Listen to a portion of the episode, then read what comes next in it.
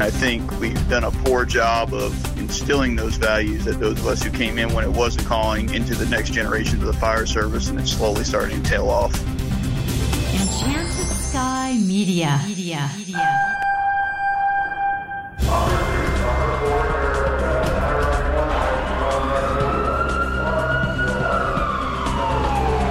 This is Code 3, the podcast for firefighters. Now, here's your host, Scott Orr.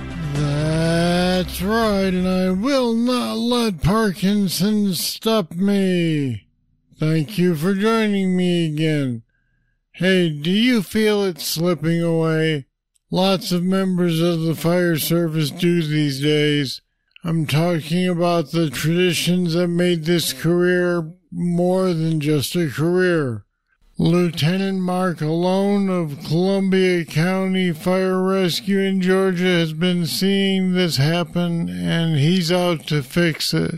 He's hosting a pre-conference seminar at Firehouse World in March designed to reignite your passion for firefighting. Mark believes this is more than just a job. He joins me now to explain what's happened and why it should change. Mark Alone, thanks for joining us on Code 3. Well, thanks for having me, Scott. Your discussion at Firehouse World is going to be centered on the idea of tradition. Now, firefighters have a long tradition of having traditions. Do you feel like that's changed in the current generation? Yes, sir. I kind of feel like uh, over the years, the the calling of the job has kind of dissipated from the job, and the purpose of my class is basically to bring that love and passion back for the job, to stop treating it, you know, like any other career, and recenter us around the traditions that made our profession great. One of which being that it's a calling versus just any other job.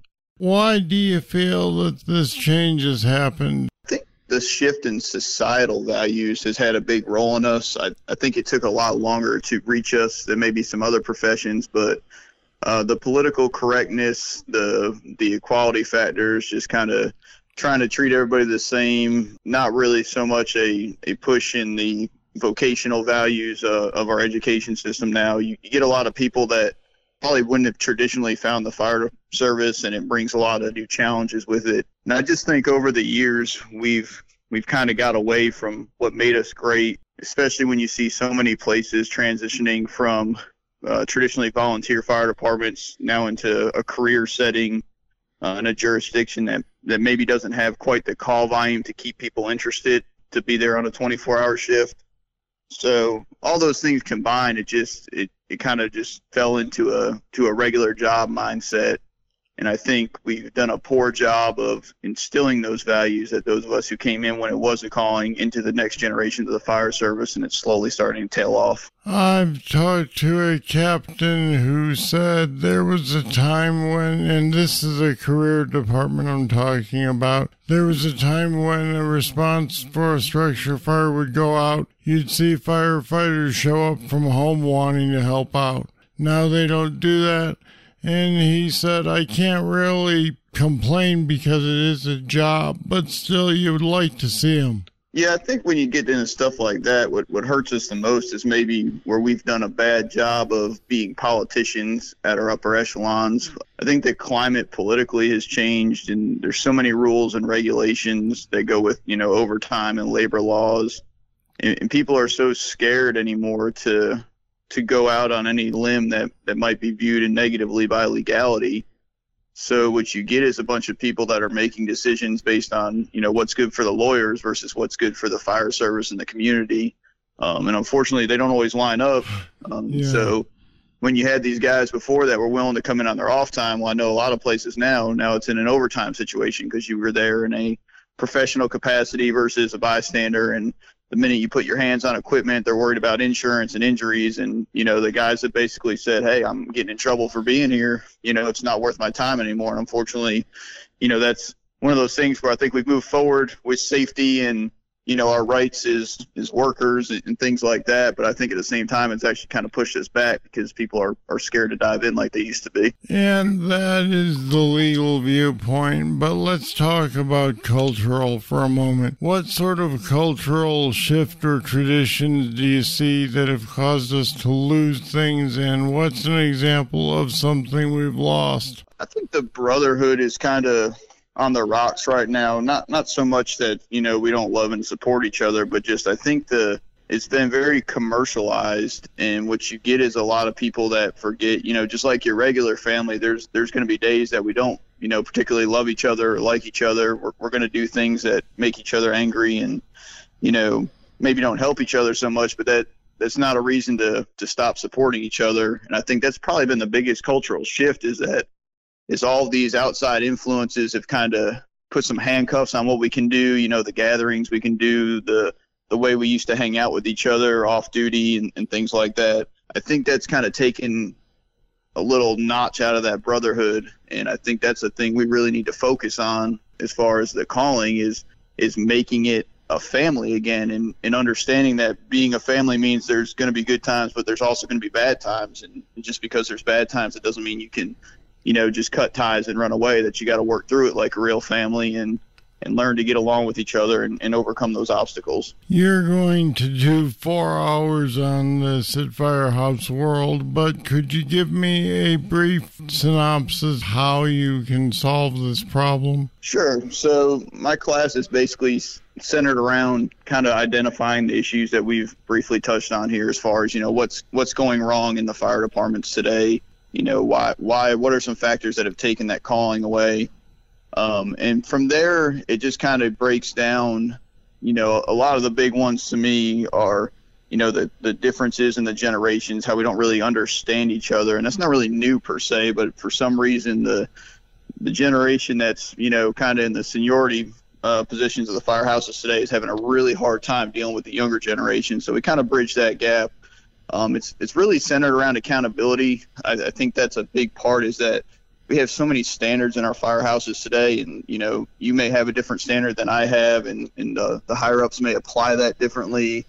And I think overall, it's just you know we've we've gotten away from that paramilitary structure that we prided ourselves on, and we've kind of softened the fire service to a point now under the guise of safety where you know the, the guys just aren't motivated anymore. So throughout the class, what I just want to touch on is identifying my feelings on on where it's gone wrong, and maybe not necessarily give you a, a hardened skill set to to solve that problem uh, in your own firehouse because they're all so different based on the the jurisdiction, the staffing, how many stations they have, the response matrix. So instead of coming out with a hard line of hey, this is how you fix it, it's more like a hey, let's get your mind working on how can you fix it in your fire department? Does what work for me work for you, or, or vice versa? You know, and if not, you know, how do you get there in your own agency? Um, and I think that's another a big part of what's going on today is we have so many names out there with so many solutions and that kind of blind well if it works for this big fire department it has to work for us and, and those don't always line up correctly and i think that leaves people kind of discouraged when they they learn something great and they bring it back and maybe it's not a smooth transition like they thought. They had to adapt it and, and overcome a little bit. So hopefully for people that attend my class what they'll get out of it is you know it's okay to love the job again. I think that's that's what's falling off the most and and hopefully some strategies on how to take their love for the job and maybe pass it on to others and start building that culture back up to to where we get back to that place where you know, loving the job is is the highest calling, and and we go from there, and it trickles down to the mission. A minute ago, you mentioned that some of these younger firefighters don't mesh well with the older attitudes. And I'm wondering then if part of the problem is the attitudes that these young people called millennials have. They seem to have a different motivation for why they do a job or how they do it. Used to be you'd say jump, they'd say how high. Now you say jump and they say why.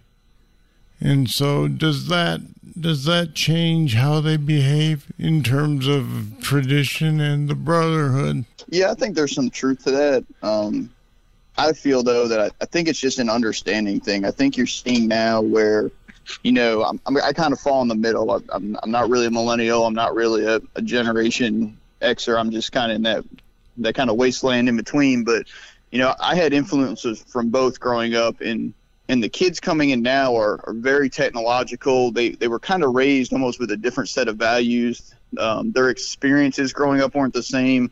You know, the the big example that's used all the time is oh we're getting these kids that don't even know how to, to turn on a chainsaw. Well, it's not necessarily their fault. It's just not it's not the same as many people that grew up doing a trade or you know in rural America. They've they've had a lot of things done for them, but it wasn't necessarily their fault. So I think a lot of it comes down to misunderstanding. The the older generation gets a short temper with it because they need things broken down and explained to them, not not because they're they're trying to be rude or they're trying to be difficult, but they, they just don't know. And I think they have a bad habit too of asking why, like not just to know, but but over the top. So it's really understanding on both ends. But but um, in, in my opinion, I, I think the older generation takes a little more charge in that. Um, it, it's our job to teach the next generation how to do the job, and if the way that was taught to us doesn't work, well, then then it's our task to figure out a way to make it work. So so to me, the the kids have a role in it, but but I find the seniority faction to, to be where the problem is, in my opinion. All right, Mark Alone, thanks for being with us today, and we will see you at Firehouse World in San Diego. All right, Scott, I appreciate the opportunity. I, I hope to see you there. We've put some more information on Mark's seminar in his personal blog called The Fire Inside on our website, code3podcast.com slash tradition. We need your help, but it'll be easy. Just go to wherever you got this podcast and leave us a rating and review. It'll only take a minute, but it will help other listeners find us. Why do you care? Because the more people who listen, the bigger our community becomes. And the bigger our community, the better Code 3 becomes. It's kind of like the Brotherhood itself. So when you get a second, leave us a rating and quick review. And thanks. All right, that's it. That's all for this edition of Code 3. Thank you for listening. I'll be back next time with more. I'm Scott Orr, and until then, I'll see you later. Code 3 is a production of Enchanted Sky Media. To get in contact with us, visit code3podcast.com. And if you haven't subscribed yet, you should. Don't miss an episode. Find us at the Apple iTunes Store, Google Play, or wherever you get your podcasts.